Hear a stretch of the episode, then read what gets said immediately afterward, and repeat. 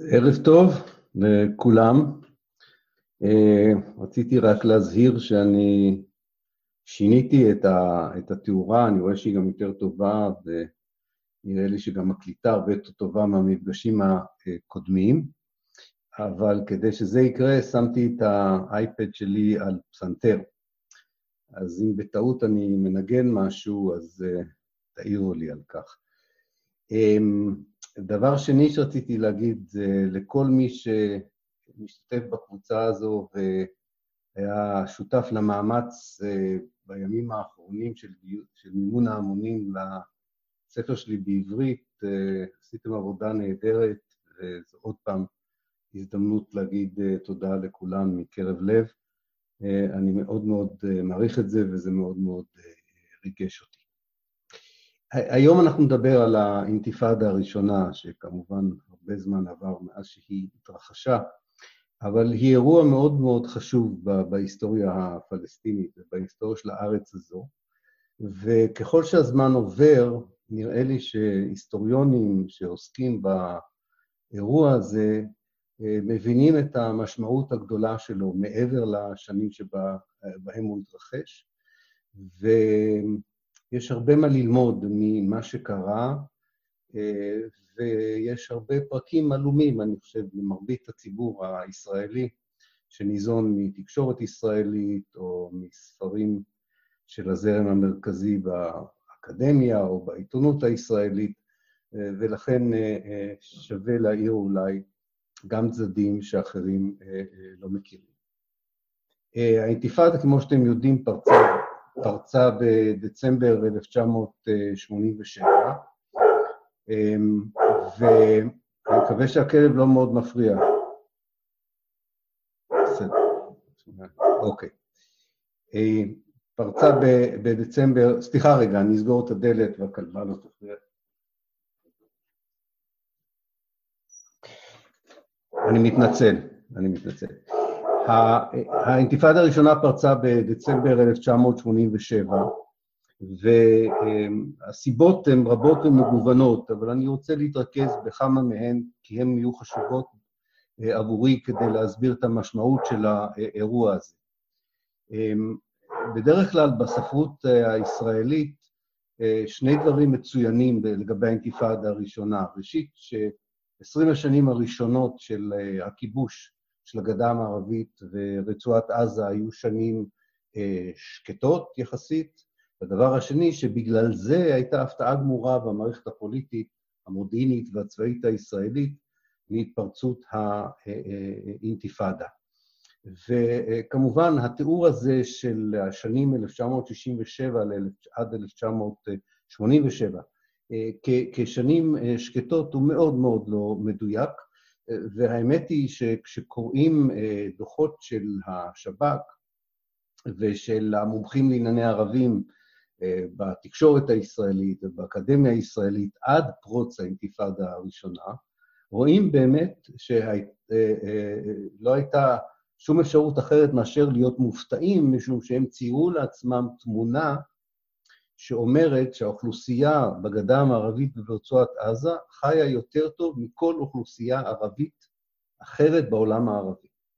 זה היה בעצם ההנחה, הנחת היסוד של גם הממשלה של מפלגת, של מפא"י, או מפלגת העבודה, ששלטה בארץ עד 1977, וגם של עשר השנים הראשונות של ממשלות אה, אה, אה, בגין למיניהם, ומ-84 אה, כמו שאתם זוכרים, הייתה ממשלת אחדות בין אה, מפלגת העבודה אה, לליכוד.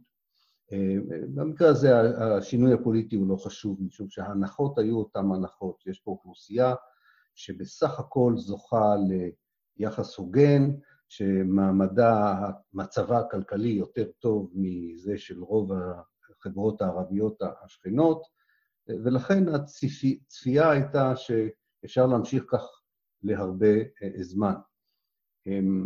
קצת מזכיר את הניתוחים של היום לגבי המצב בגדה המערבית, ולכן החשיבות הגדולה מאוד של החזרה אה, לעיון בתקופה הזו. האמת היא שבין השנים 67' ל-87' ישראל הרסה את הכלכלה של הגדה המערבית.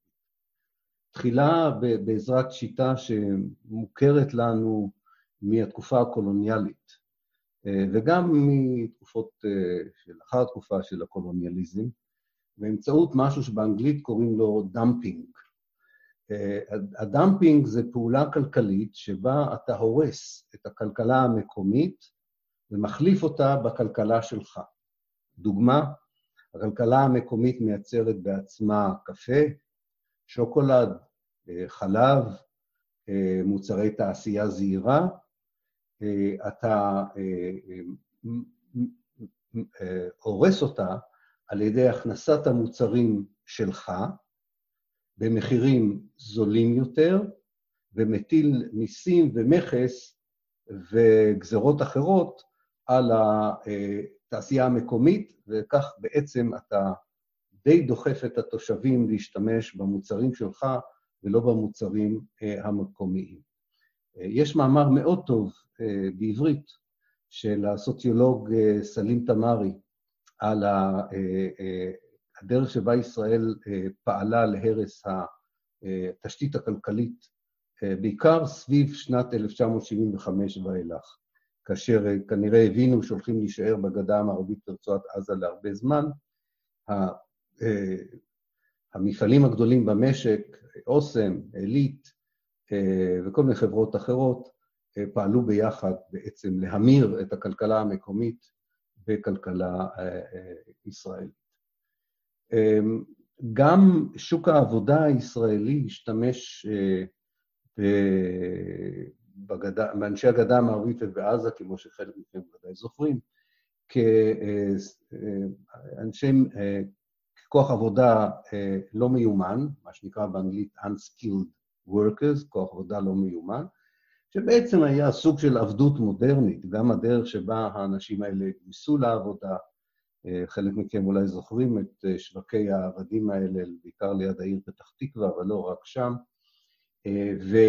ושילמו להם מחצית ממה ששילמו לפועלים ועובדים יהודים, ורובם גם לא היה להם שום זכויות סוציאליות ולא תמיד אישורים נאותים להישאר ולעבוד. כמובן, מה שחשוב פה זה שוב ההנחה הישראלית שבדקה את השכר של פועל פלסטיני שכזה, או עובד פלסטיני שכזה, מול פועל ועובד פלסטיני במצרים.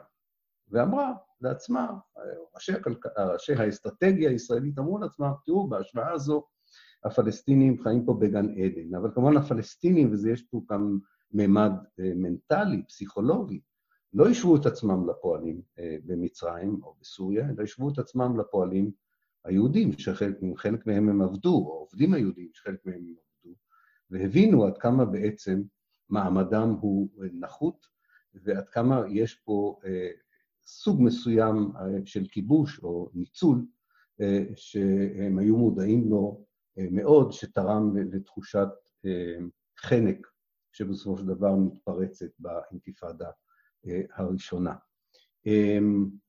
גם צריך להגיד, וזה כן הבדל מסוים, אבל קל, בין מפלגת העבודה ששלטה עד 1977 ולליכוד שעלה לשלטון ב-1977, מ-1977 מתגברת הפקעת האדמות לצורך הקמת התנחלויות, ובעוד שעד 1977 השטחים שהופקעו לא פגעו ישירות בכלכלה הפלסטינית, למרות שכמובן היה בזה כבר עבירה על החוק הבינלאומי ופגיעה בפלסטינים בעלי אדמות, מ-1977 ההשתלטות הישראלית על קרקעות כבר יש לה היבט כלכלי, והיא תורמת להרס הכלכלה הפלסטינית ערב 1987.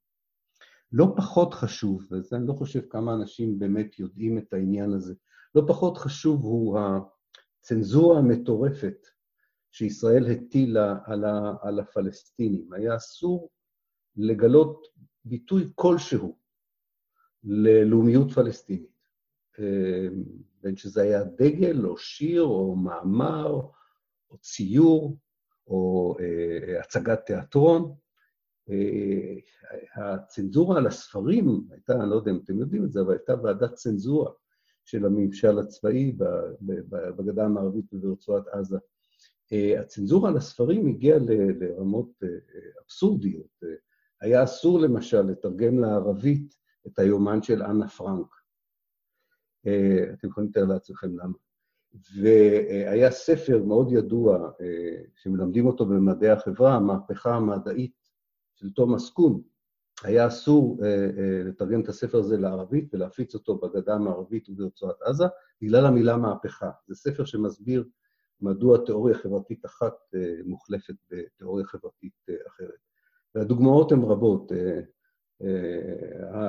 המסמכים, לצערי, של ועדת הצנזורה על ספרים אינם פתוחים לציבור, אבל מנהל הספרייה באוניברסיטת חיפה היה חבר בוועדה הזו, ממנו אני יודע לפחות חלק, מה, או אני מכיר חלק מהרשימה של הספרים שנאסרו, שהם מלמדים משהו על המנטליות הישראלית. נוסיף לכך את מספר האסירים הפוליטיים שנעצרו ללא משפט. ערב פרוץ האינתיפאדה כבר היו כמעט 5,000 פלסטינים ללא משפט בבתי כלא ישראלים, ואולי בסופו של דבר, ובזה נסיים את הקטע הזה, צריך לזכור שברצועת עזה באותו זמן, 2,000 מתנחלים יושבים על 40 אחוז מהשטח, וכמעט מיליון פלסטינים יושבים על 60 אחוז מהשטח, וכמעט כל מקורות המים הם בידי האלפיים המתנחלים האלה. כך שמבחינה זו יש פה אה, הצטברות של דיכוי וכיבוש שמצד שני מוצג כלפי העולם וגם בהתייחסות הישראלית אה, אה, אל מול הפלסטינים ואל מול העולם הערבי ואל מול העולם המערבי שמתחיל להתעניין במה שקורה בשטחים אחרי מלחמת יוני 67, אה, בדיוק הפוכה למציאות. מאוד מזכיר את המצב של היום גם כן. מין תיאור של בסך הכל יש פה אוכלוסייה שחיה בתנאים סבירים, ולכן אין שום דחיפות, למשל, להגיע להסדר פוליטי, ואין שום בעיה בלהמשיך את ההתנחלויות היהודיות וכדומה. כאשר מ-1976 כבר מתחילה סוג של התקוממות פוליטית בשטחים, שבאה לידי ביטוי שאף אחד מהמועמדים, חוץ מאחד, לראשי עיריות בגדה המערבית ובעזה שישראל המליצה עליהם בבחירות מוניציפליות, לא נבחר, וכל המועמדים שאש"ף תמך בהם נבחרו, התגובה הישראלית להתחלת ההתנגדות הזו הייתה ניסיון להקים מנהיגות חלופית. וגם זה הוסיף לתחושה, לתחושה הנפשית והפסיכולוגית, לא רק המועקה הכלכלית וההצקות של השלטון, יש גם מועקה נפשית פה שתרמה גם היא להתפרצות ההתקוממות ב-1987.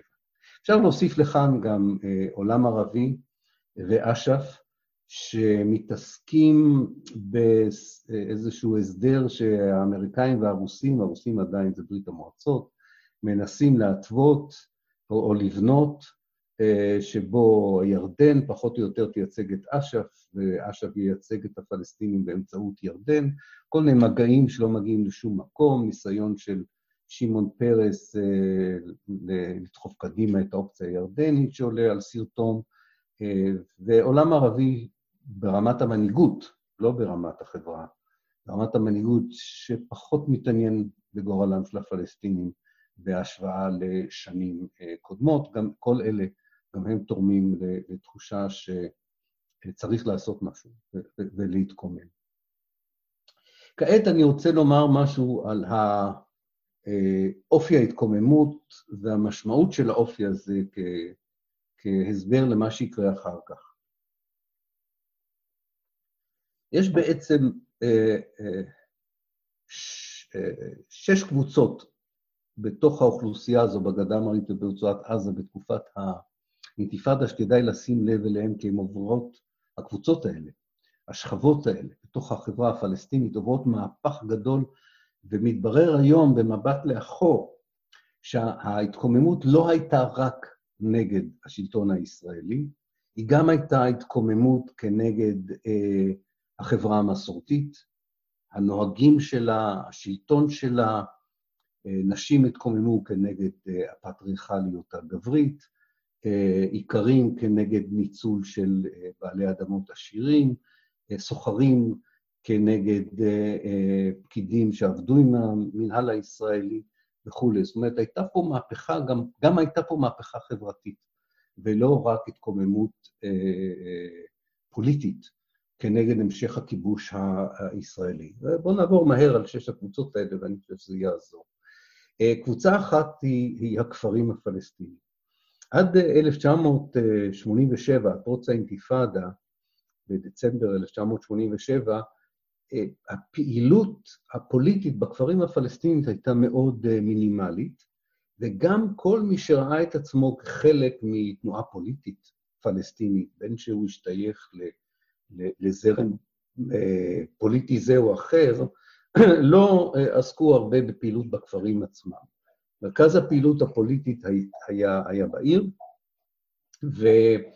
והכפרים נחשבו לאזור שפחות מתעניין אה, בפוליטיקה וגם פחות מסוגל בעצם להיות חלק מהפוליטיקה.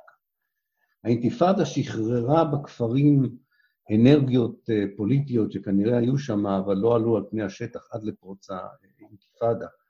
אה, הכפרים היו הראשונים שבעצם בנו את המודל הזה, עוד לפני הערים, של התקוממות לא אלימה, שעיקר מטרתה הוא להכריז אפילו לשעה על אה, כפר מסוים כשטח משוחרר, להמשיך בסירוב לשיל... לשלם מיסים, אה, סוג של אה, התנגדות לא, לא אלימה שאנחנו מכירים אותה באנגלית כ-civil disobedience, כן?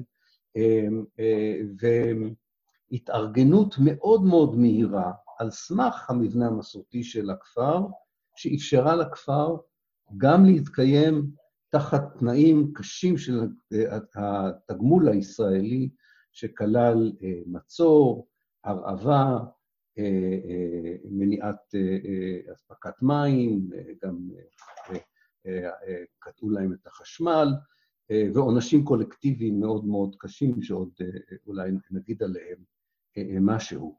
אבל יש משהו שמשנה את היחסים בין הכפר לעיר, בגדה המערבית וברצועת עזה, שהוא מאוד משמעותי, וכשנדבר בפגישה הבאה על חמאס, ועל איך הוא עלה ומה המשמעות של חמאס ואיך אנחנו היום צריכים אה, אה, להתמודד עם השאלה הזו של אה, מיהו החמאס והאם באמת אה, ההאשמות הישראליות כלפיו נכונות או לא, כדאי לזכור את, את, את הכפר הפלסטיני כמקום שבו אה, מסורת לא נחשבת לדבר אה, גס, אה, אבל מצד שני, אה, זה לא אומר אה, קיפאון, זה לא אומר כפייה למקום, אלא על דבר שהוא משתנה, לא בקצב מהיר, אבל הוא משתנה כל הזמן, ומבחינה פוליטית, מאחר ועדיין רוב האוכלוסייה הפלסטינית בגדה המערבית וברצועת עזה חיים בכפרים, גם בתוך מדינת ישראל זה נכון, הכפר הפלסטיני לדעתי עוד לא אמר את, את המילה האחרונה בדרך שבה הוא מתמודד עם המציאות שנכפתה עליהם ב-1967 ועל הכפרים בישראל בשנת 1948. קבוצה שנייה שהיא אה, מאוד מעניינת, אה, היא כמעט לא קיימת היום, זה כמובן קבוצת הפועלים הפלסטינים.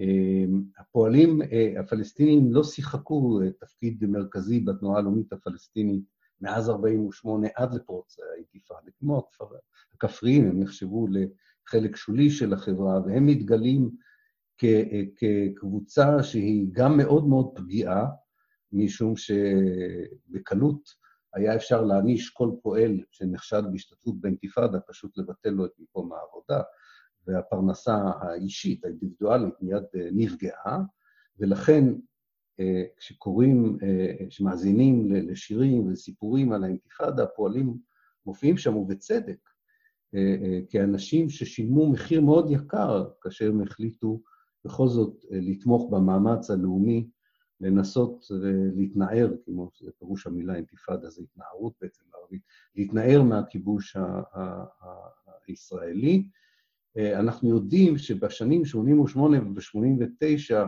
הפועלים, אפילו חלק מהם, ראו את עצמם אפילו כבודדים, כמי שרוצים לקחת על עצמם את התקוממות אפילו שלב אחד הלאה, אם זה על ידי תקיפת מעסיק, או לפעמים פעולת חבלה שלגמרי הוחלט, הפועל מחליט עליה בשנייה האחרונה, מתוך ידיעה שברוב המקרים יש פה בעצם מעשה התאבדות. הקבוצה הבעייתית ביותר מבחינת האינתיפאדה הייתה קבוצת הסוחרים. הם עברו איזה מהפך, זה מאוד מעניין. בתחילת האינתיפאדה, הסוחרים לא רצו להשתתף. היה להם יחסי, אולי הקבוצה היחידה כלכלית בתוך השטחים שהיה להם יחסי עבודה טובים ומניבים עם הכלכלה הישראלית. ובצורה מאוד מאוד חכמה, הקבוצה שמתחילה להתגבש כהמנהיגות של האינתיפאדה, היא קוראת לעצמה המפקדה הלאומית המאוחדת, מכל מיני שכבות בחברה הפלסטינית, מכל מיני קצוות גיאוגרפיים ומרכזים גיאוגרפיים. הקבוצה הזו שניהלה את האינתיפאדה יותר ויותר בצורה מרכזית ובצורה מאוד יעילה, הקבוצה הזו בערך חודשיים, שלושה לתוך האינתיפאדה מתחילה להבין את הצרכים של כל אחד מהסקטורים שכבר הזכרתי, ועוד סקטורים שאני אזכיר מיד בהמשך, ובצורה מאוד חכמה, שאחר כך לא תחזור על עצמה באינתיפאדה השנייה, נתנו לסוחרים את התפקיד שהם יכלו לעשות, לא את התפקיד שהם לא יכלו לעשות. וביקשו מהם לסגור את החנויות לחלק מהזמן ולא לכל הזמן. להשתתף במרד מיסים, ולאט לאט הסוחרים, שיכול להיות שהקריבו פחות מהפועלים והכפריים שכבר הזכרנו, בכל זאת תורמים את חלקם, וזה גם מעצים מאוד את הפעולה הפוליטית, החברתית והלאומית הפלסטינית. הקבוצה אולי החשובה ביותר, לפני שנגיע גם לנשים ולאקדמיה, היא מחנות הפליטים. מחנות הפליטים בעצם היו באינתיפאדה מתמשכת מול הכיבוש הישראלי מ-10 ביוני 1967. הם לא הפסיקו לרגע אחד להתקומם. והם לקחו על עצמם, הייתי אומר, את מרבית הפעולות הנועזות ביותר בתוך השלוש שנים האלה של האינתיפאדה, 1987 עד 1991, בניסיון, אולי יותר מכל קבוצה אחרת, לא רק אה, אה, להתקומם במובן הזה של אה, להביע כל מחאה על המשך הכיבוש והעוול, אלא לנסות ולפגוע בכיבוש הישראלי בצורה כזו שתכריח אותו לסיים את הכיבוש. הם באמת הלכו הכי רחוק.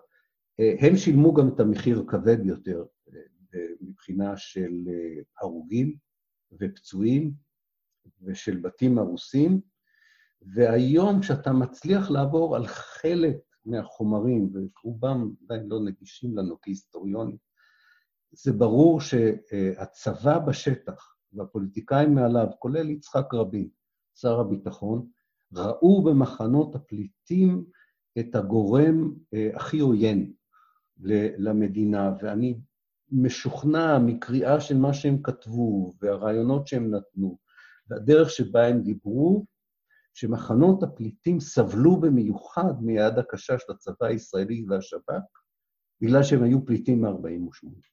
היה פה רובד נוסף, שאתה מרגיש שיוצא החוצה בהתנהגות של הצבא ובמפקדיו כלפי האנשים שהם כבר פגעו בהם ב-48 על ידי זה שהם סיפקו אותם מבתיהם ומעבודתם וממולדתם. הפגיעה במחנות לא דומה לשום דבר אחר. אה, אני אתן לכם דוגמה. אה, אה, קודם כל, באחוזים, מספר ההרוגים, אמרתי, זה כבר היה הכי גדול. אבל אני לא יודע אם אתם יודעים, במחנות הפליטים, למשל, 11 פליטים מצאו את מותם על ידי זה שהצבא היכה אותם למוות. הם הוכו למוות. לא יודע אם ראיתם פעם אדם שמוכה למוות, זה לא כמו למות מכדור בראש. 20 נחנקו בגז מדמיע. יש פה אכזריות יתר בפעולה הישראלית אה, אה, מול מחנות הפליטים, ששווה עוד לחזור אליה, אה, ואולי בשאלות, אם תשאלו, אני עוד אכנס לזה יותר, אבל אני חושב שזה מאוד מאוד חשוב. מחנות הפליטים יהיו גם הבסיס של ההתנגדות באינתיפאדה השנייה, ואני מניח שהם גם יהיו הבסיס בהתנגדות של האינתיפאדה הבאה.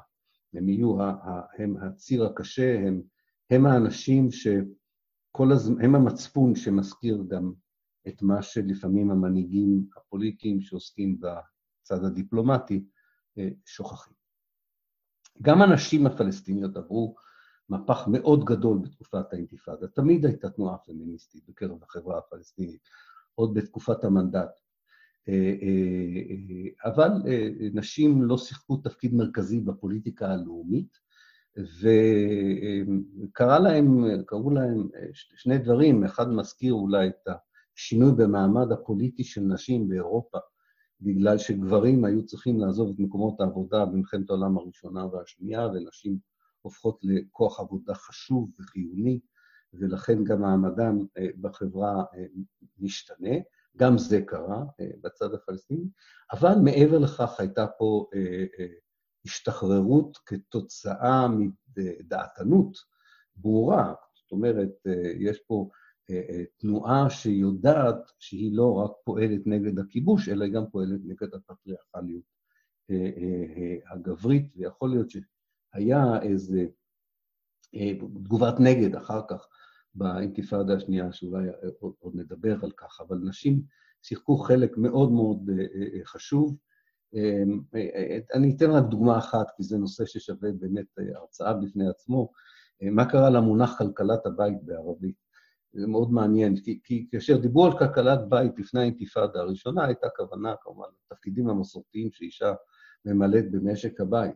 אבל באינתיפאדה כלכלת הבית הופכת לנשק העיקרי שמאפשר לקיים את הכפר או את מחנה הפליטים או את המשפחה בעיר אל מול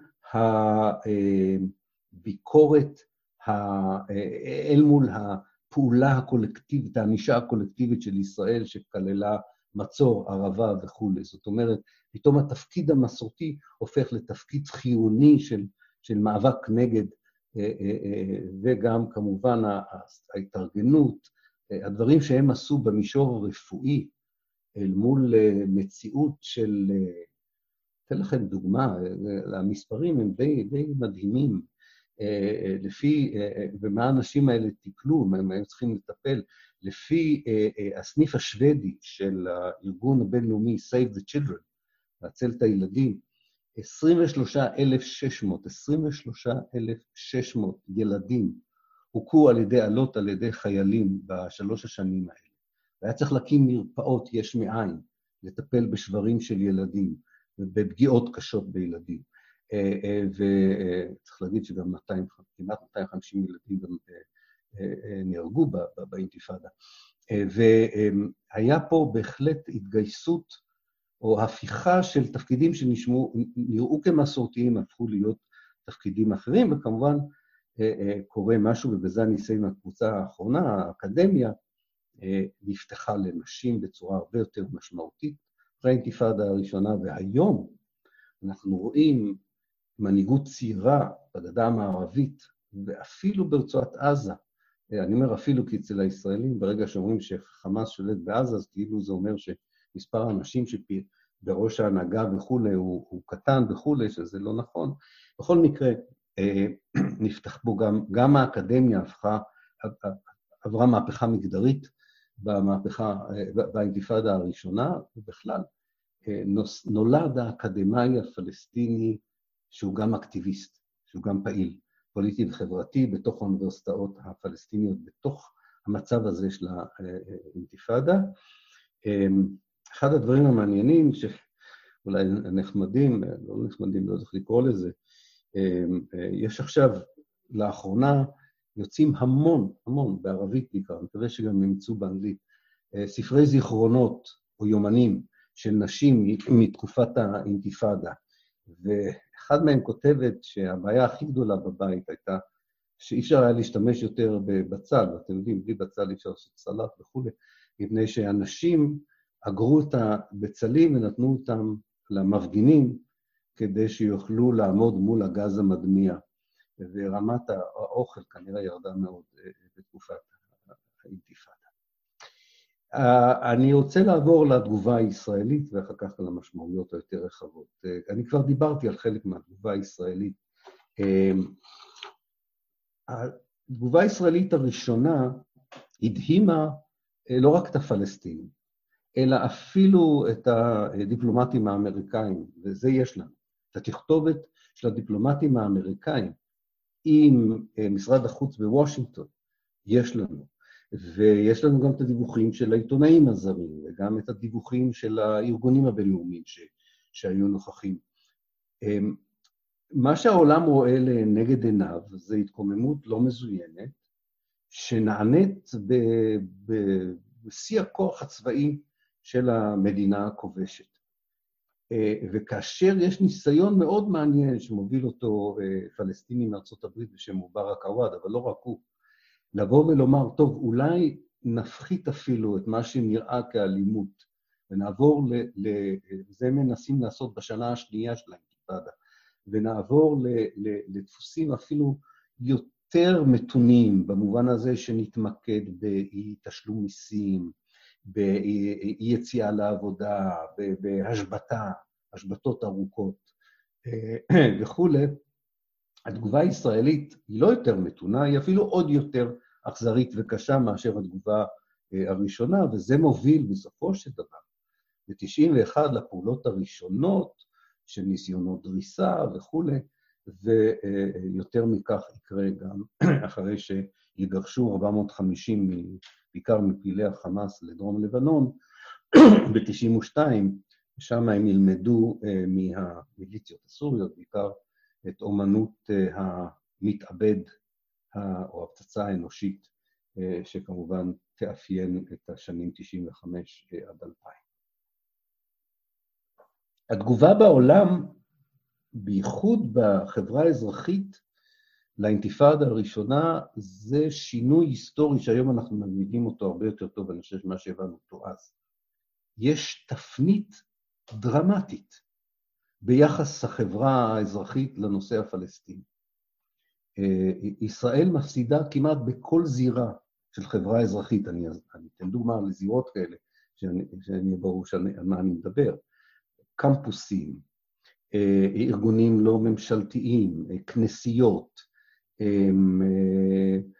ארגוני ספורט אפילו, תנועות נוער, כל דבר שבו החברה האזרחית אה, מתמקדת ודואגת לעצמה ללא עזרה ממשלתית, או לפחות ללא עזרה ממשלתית ישירה, שם פתאום אנחנו רואים אה, מעבר מקבוצה של משוגעים לדבר, שתמיד היו, שתמכו במאבק הפלסטיני,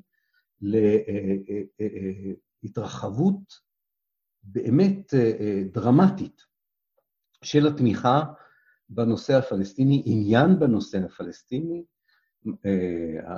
האוניברסיטאות מתחילות לשנות את הקורסים ואת הדרך שבה הם מלמדים את ההיסטוריה הפלסטינית, העיתונות נותנת קצת יותר מקום, קודם לא נתנה בכלל מקום, וקצת יותר מקום לנרטיב הפלסטיני, לגרסה ההיסטורית אה, אה, הפלסטינית. ובין התומכים כבר זה לא מדובר רק על כמה אנשי שמאל שיושבים באיזה מרתף אפוף סיגריות, עשן של סיגריות, אלא מדובר פה כבר בכל חלקי החברה.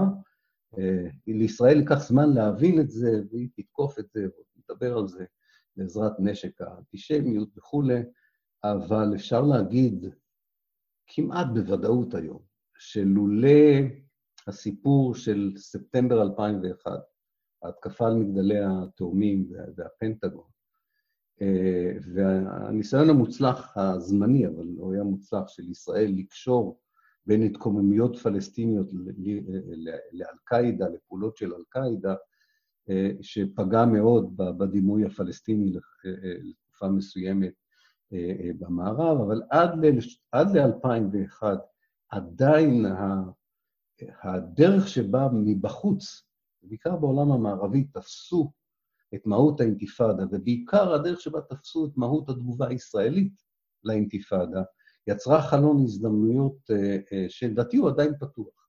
עדיין פתוח לפלסטינים, אה, משום שהחברה האזרחית מאז, למעט אותו רגע קצר אחרי 2001 של בלבול, חזרה בגדול, בייחוד אחרי הפעולות הישראליות בעזה מאז 2006, לתמוך תמיכה מלאה וללא תנאי במאבק הפלסטיני, וכמובן הפלסטינים צריכים ללמוד איך לנצל את התפנית ההיסטוריה הזאת, שהם בעצמם גרמו בעזרת האינתיפאדה הראשונה.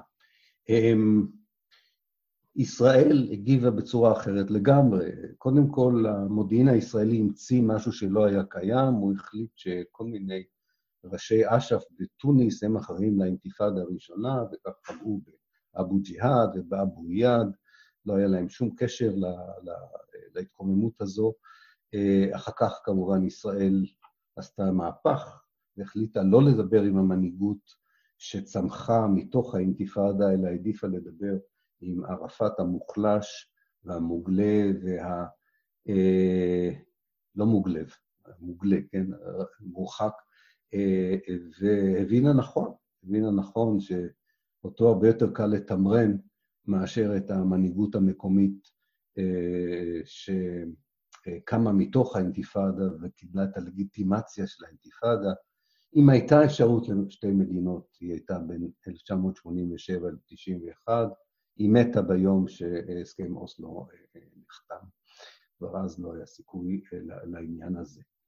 אז אה, תנו לי לסכם, ואז נפתח כמובן לדיון.